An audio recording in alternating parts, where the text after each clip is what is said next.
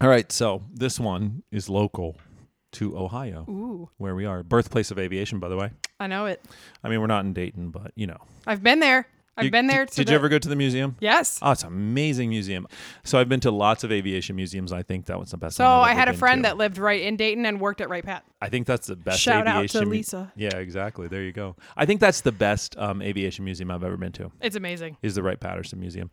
Even the Air and Space Museum in Washington just doesn't have the displays and the, uh, I mean, the amazing stuff that you can see at Wright Pat. So I recommend everybody go there Agreed. at some point. I mean, shout out to them, right? So let's get started. Ready? You're listening to Inside the Aluminum Tube. This podcast has adult language and sometimes contains graphic descriptions of accidents and incidents, often resulting in death. If you're scared to fly, proceed with caution. Sir, are your pants meowing? Yeah, you interested? Pull up. No, the plane is about to crash. Wind shear. You're looking a little anxious, Kent. Yeah. Increase climb. Only if you really need me to. threw his clothes off, had an accident, got his tree, and went night night. 50, 40, Oh, so like some dumb bro shit. Okay, cool, cool, cool, cool, cool. 30, 20, 10. Clear of conflict. Welcome back to the Aviation History Podcast. Together with my co host, we are going to look at events in aviation history like air disasters, accidents, incidents, and mere mishaps, along with the occasional mystery, conspiracy, or just regular old history. Aviation is worth remembering, and it's worth remembering accurately, so I'm here to tell you the stories. As you already know, I'm Shannon Baker. I'm the host and I'm the creator. You can learn more about me in episode zero. Go look at my Instagram and my Twitter. Instagram is better anyway. I agree with that. You can email me your ideas as well at aluminumtubepodcast at gmail.com. You can also go to aluminumtubepodcast.com, which is my website. And there you can join my Patreon. And please join my Patreon. You can tip me. You can get decals. Um, you can meet my co hosts. And Robin, you're going to be on there. Yay! And you can listen to all the episodes right there in your browser or in your favorite listening platform. There's a little button you can push and it takes you right there. Perfect. So, and again, Robin, today we are recording in Ohio. We're back here with Robin Zarebniak. I got it right. You got it right. Okay. A plus. All right. So, if you listen to episode 30, you'll know that Robin is from the Instagram What the Crazy House. And I think everybody should go follow that Instagram. She's got a lot of follower- followers, and it is really quite hilarious. Does it make you cuss on a daily basis? sometimes it makes me uncomfortable. I look at things and I'm just like, that makes me really uncomfortable. Recently, yeah, some of it's a little wacky. recently, I'm not gonna lie. yeah, recently you had a bathroom on there that was like in a cave, Yes, I just that was yeah. and the kitchen of that same house. That's what made me uncomfortable because it looked like i- a set, a movie set kitchen or something. Of like a horror movie. It was Um, Yeah. like rusted and like even if it was nice, you wouldn't want to cook the in bathroom scared me though. the 'Cause bathroom it was, was- like under a rock. there. Yes, and it And the ta- tub it just tapered looked down. scary. No, It no. really is something that I might have bad dreams about. Oh, Not I to- think I titled it "This is the bathroom of my nightmares." the rest of the house was kind of cool. Like there was some other cool the ceiling stuff. was awesome in the main like living area. yes, but and then there was yeah. a drop ceiling and Yeah, another, the and bath- which drop ceiling is just make so me bad. Oh, they're just that's so like eighties, nineties, two early two thousands. Drop ceilings are just terrible. Nobody should ever put a drop ceiling in their house. Truth. So anyway, we're back, and like I said, we are going to do one that is local history. Good to old Ohio. Ohio. Shout Yeah. out to fellow Ohioans. There you go. Is Uh-huh. that what you call it, Ohioans? I've been an Ohioan my whole life, I mean, I grew up in Pennsylvania. It's not so you're that close. I- I was driving around here thinking this looks kind of like where I grew up. The roll, little, oh yeah, we're little at- we're, rolling at my hills. house today, so I I dragged Shannon all the way into my kitchen. I appreciate it. I appreciate it. No, it's good. We're here in the kitchen having some tea and talking about airplanes and stuff. So, okay, so the airplane. The airplane in this case is a Cessna Okay. 207. A Cessna 207 is a single engine propeller plane that was built by Cessna between 1969 and 1984. The Cessna 207 is an eight seat version of the earlier Cessna 205 and 206. It's just stretched by 45 inches. Oh, okay. So it's kind of like they already built the airplane. They just added some. like a row. yeah, they added it. It allowed more space for seats, and the nose section was extended, and they put a little baggage up there, Okay. uh, 18 inches. And they put some bags up there. The Cessna 207 looks like this. It's kind of ugly, in my opinion. It's a little ugly. It's not the worst. It kind of looks like an old Jeep Wagoneer, though, in a way. You know, it's I don't know. It looks very utilitarian. Yeah, I feel you. That's what they use it for. It's utilitarian. It has a 300 horsepower piston engine that drives a single propeller. Its maximum takeoff weight is just 3,600 pounds. Oh, that's little. Yeah, that's small compared to the airplanes I normally talk about. 747 can be over a million pounds, you know. And Oh my gosh. here we're So talking. you ab- could just put one of those, uh, more than one of those, right? oh yeah, right you in could the put 747. plenty of them in there. Although it can carry a good bit of cargo and people, and that's what it was designed for. It's ugly, but it's It works. it works. It's like a station wagon. Exactly. It goes about 170 miles an hour and it can cruise up to like 800 miles. on Wow, that's one tank decent. of fuel. Yeah. I mean, you could put a family of eight in there and go from like here to let's say Cape Cod or something, Perfect. five or 600 miles from here. I mean, that that's kind of what it was designed for.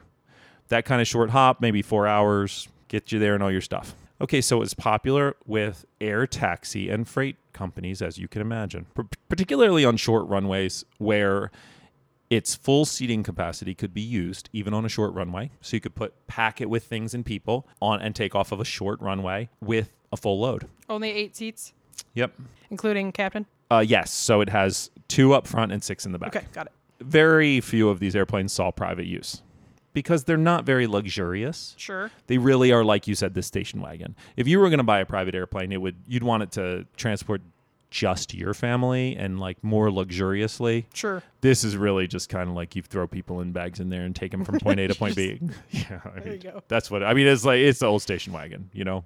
You said conversion van when you were growing up. there you go. That's I was gonna say we had conversion vans growing up, so I'm getting memories. yeah. Well, this of one just this one didn't have any stuff TVs shoved in under it. that fold down seat in the back. This one didn't have TVs in it. You couldn't play Atari or whatever it was. What was it? Uh, Oh, it was like Nintendo. Yeah, it was like Yeah. the first original one. The Nintendo, the Mario. NES. Yep. Yep. That's the all. good old days. okay. It's called the Sky Wagon. station wagon. I nailed it. yep.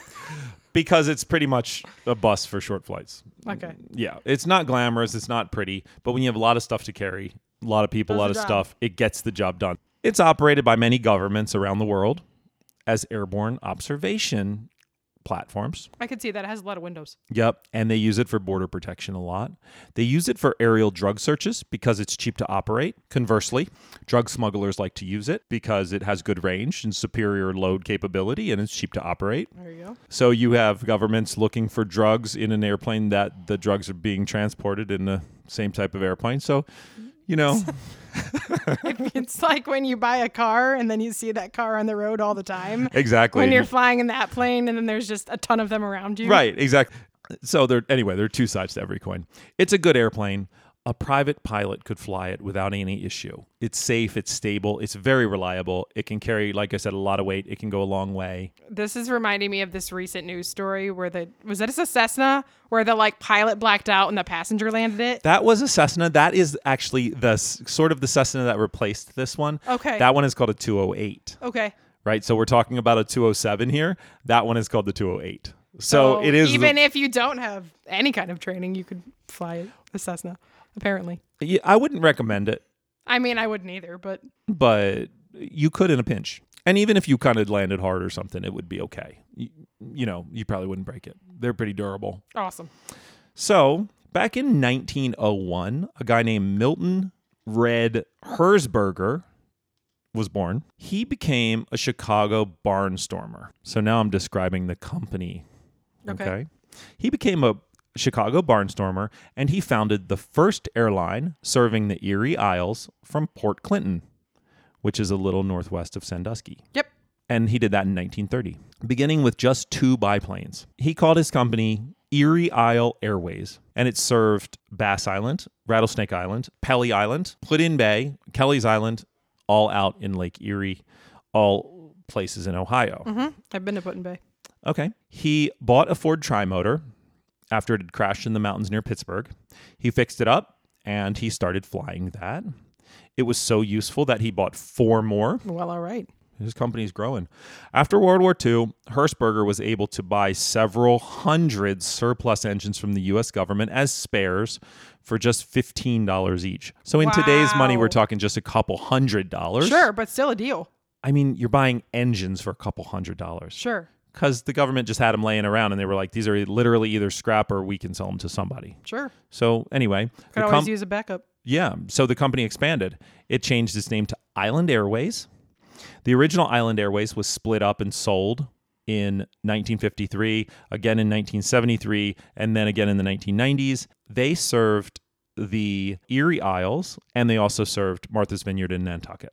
So they kind of had a double thing going. But like I said, they got split up. It changed names. They operated a few other companies. It's hard to say the exact lineage of the outside of Ohio kind of portion of it That's fair. but Griffin Flying Service bought them at some point and still operates the routes of the original Erie Isles Airways, Oh, that's cool. now called Island Airlines, and they still do charter to the Erie Islands. They also do helicopter rides and plane rides, all from Port Clinton.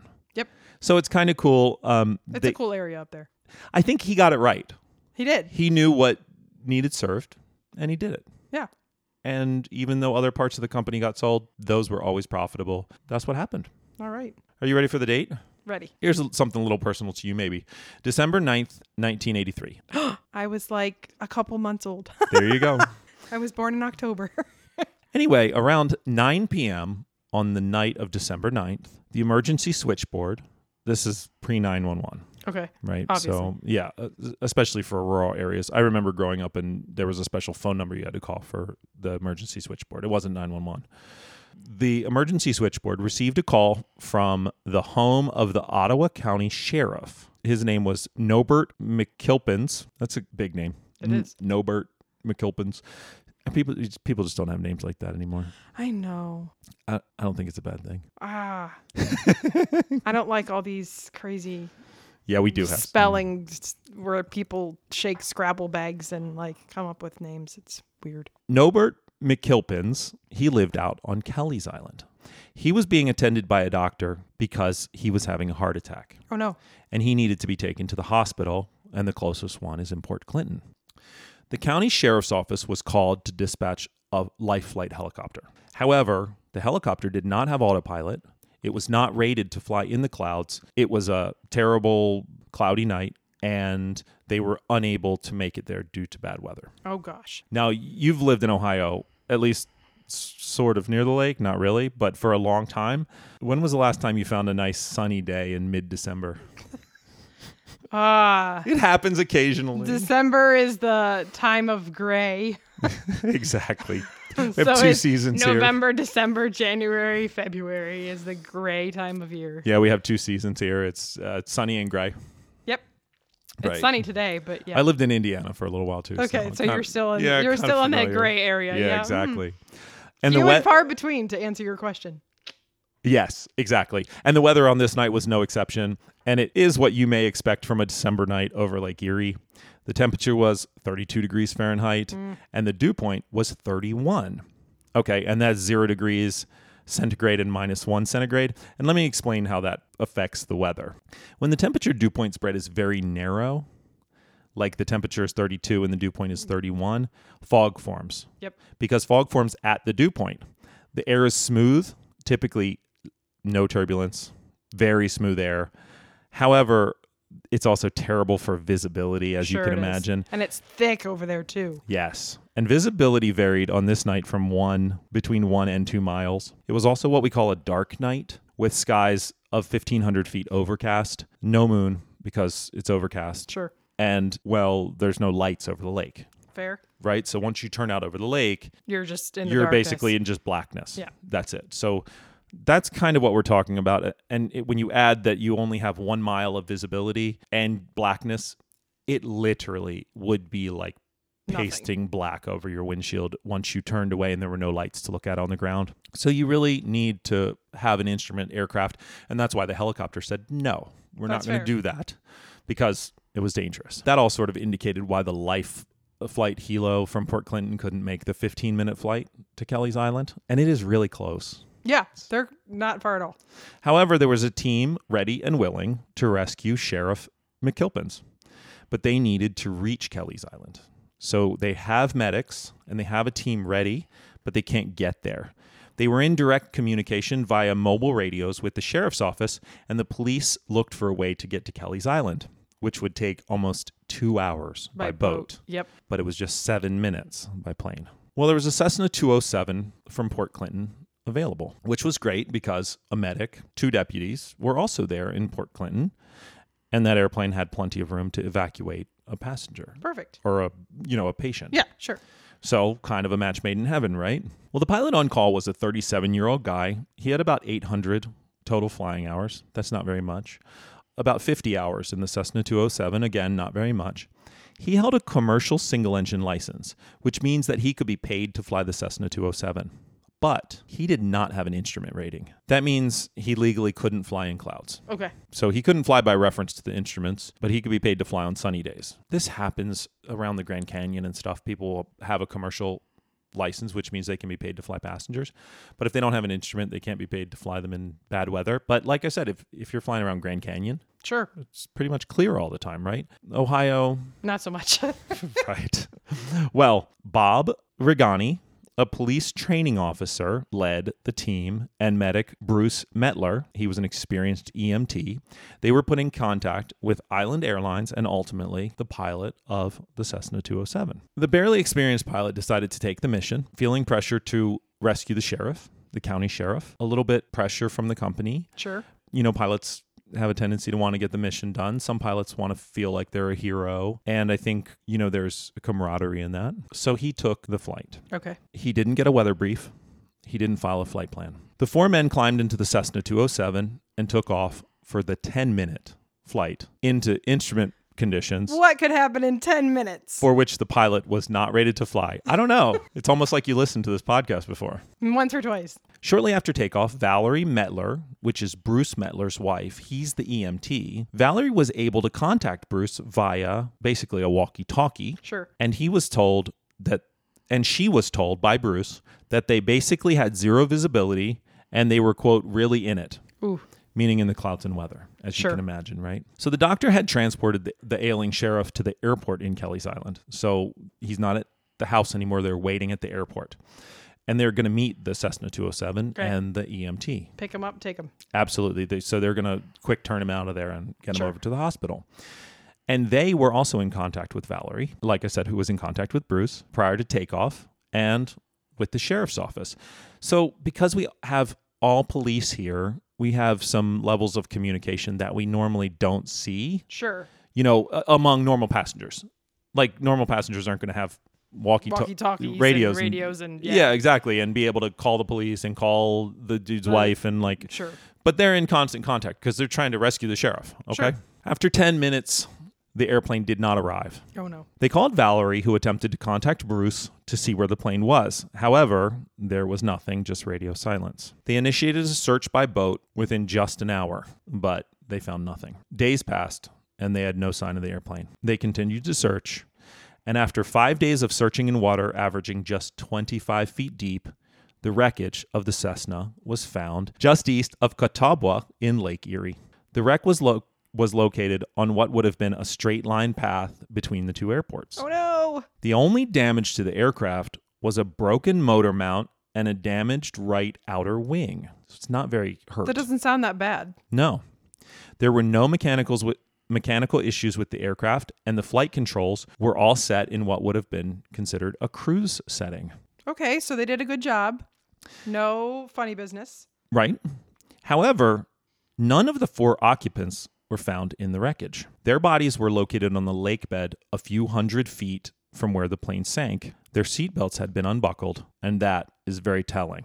So they ditched. The most likely explanation. So let's look at that. The most likely explanation, and the one the NTSB settled on, was that the non instrument rated pilot, after failing to check the weather and not following a flight plan, took off into this dark night, descended lower and lower to stay out of the clouds and to maintain visual contact with the peninsula, Okay. Catawba. However, once the lights had then disappeared behind him, he was over the open lake Right. and Can't see nothing. he lost spatial orientation. Sure. Right.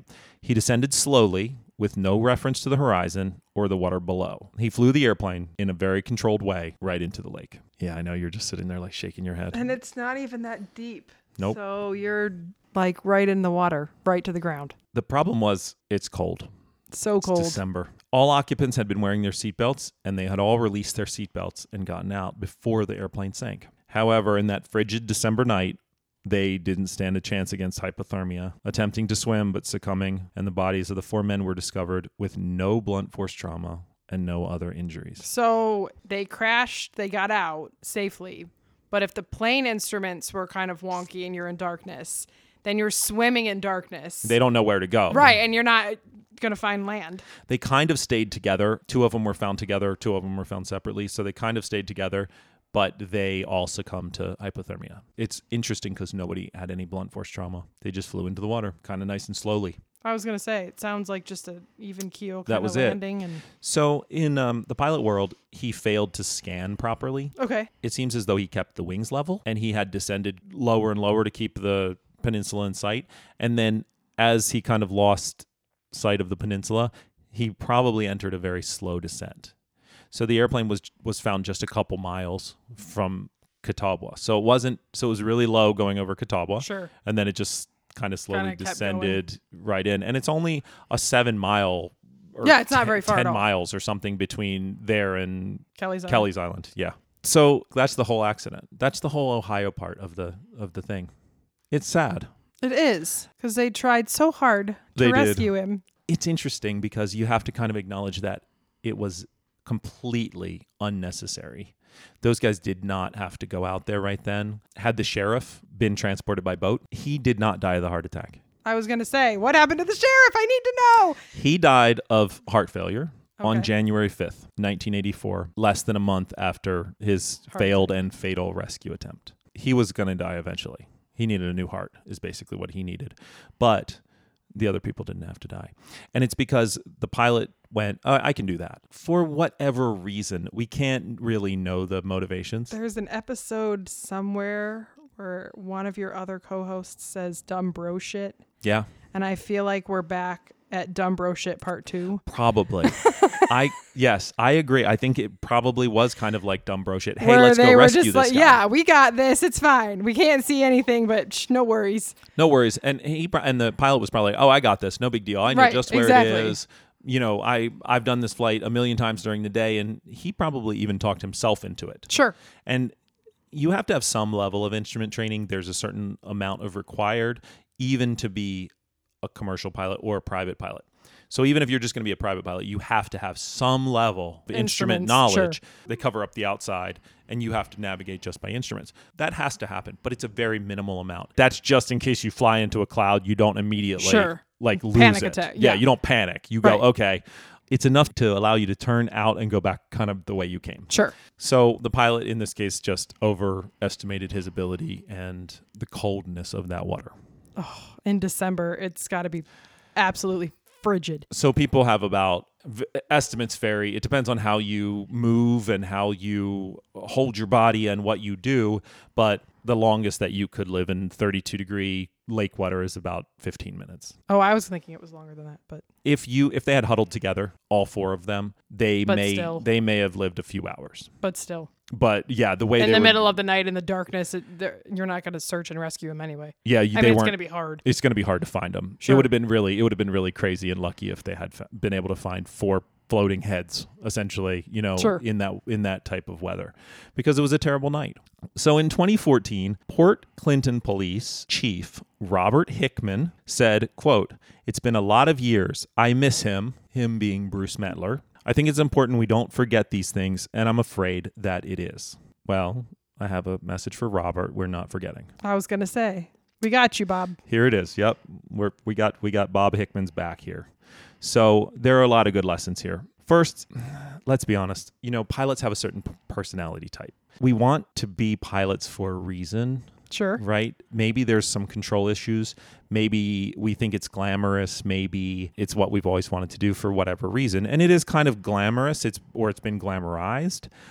It kind of does contribute to like pilot ego. And when Sure. you add ego to a bad situation, It's not always the best. then you have a overconfidence of like I got this. potentially your abilities. Sure. And for all we know, maybe this guy was an excellent pilot, but pilots have to be trained. He made a bad decision, but that doesn't nes- necessarily mean that he's a terrible guy. Well, or- and the plane, like you said, if it was decently intact, yeah. then he clearly was a good pilot. Yeah. If it just happened to sort of slide into the water. Right. It wasn't a JFK Jr. situation where it spirals in. Right, right, right. He's not completely out of control.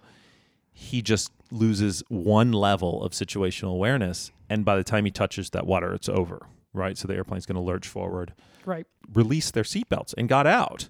You know, there's levels of like, why do you want to be a pilot? What's the job about?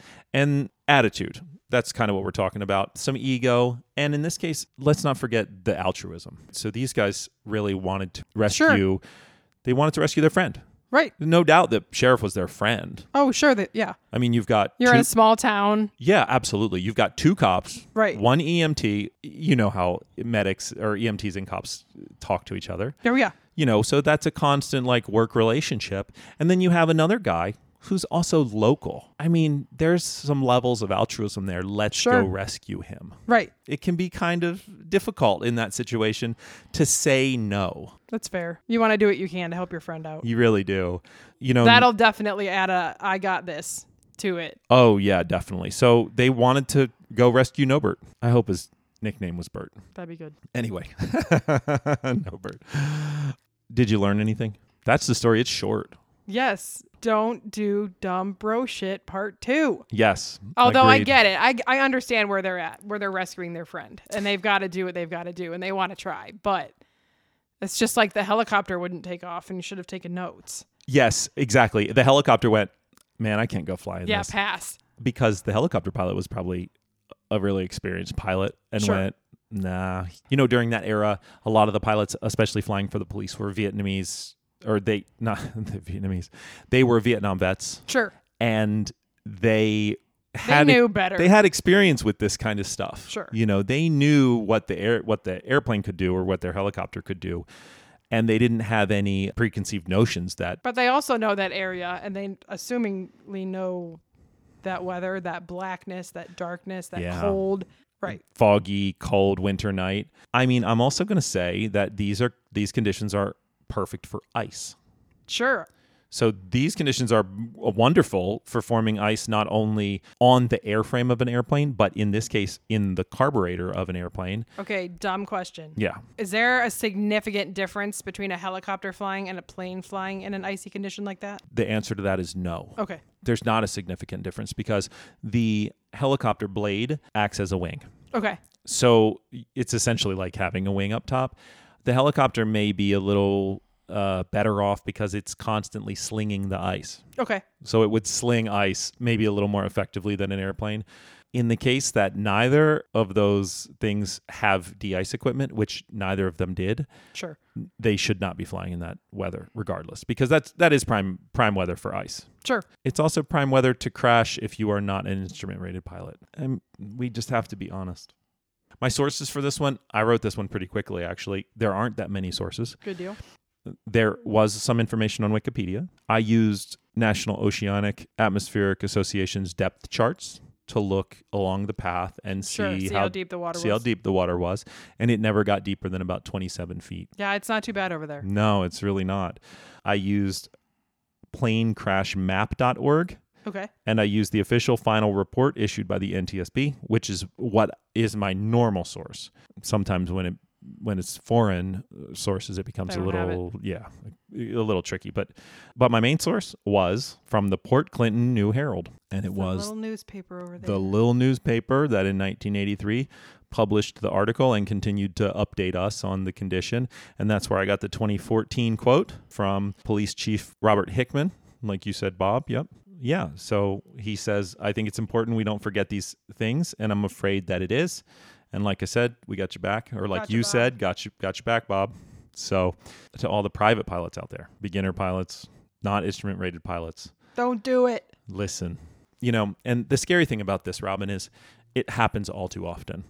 We cover this, and it's one of, A million. yeah, hundreds and hundreds of events. And I, I, I mean, dare I say, in the tens every year Oh my gosh. of the same sort of event. of just people not paying attention People- and not having awareness and not having Flying into conditions that they shouldn't be flying. If you feel like you shouldn't be flying, don't fly. And th- I mean, th- that's actually what happened in the case of JFK Jr. as well. His flight instructor said, I wouldn't fly tonight. Sure. There were other pilots at the airport that literally had said, no no, I'm not going to go anywhere. He Right. said, Hey, are you guys going anywhere? And they were like, No, we're not going anywhere. Too, weather's too bad. right But he said, No, I'm I going to got go this." anyway. I got this. To your point, some dumb bro shit.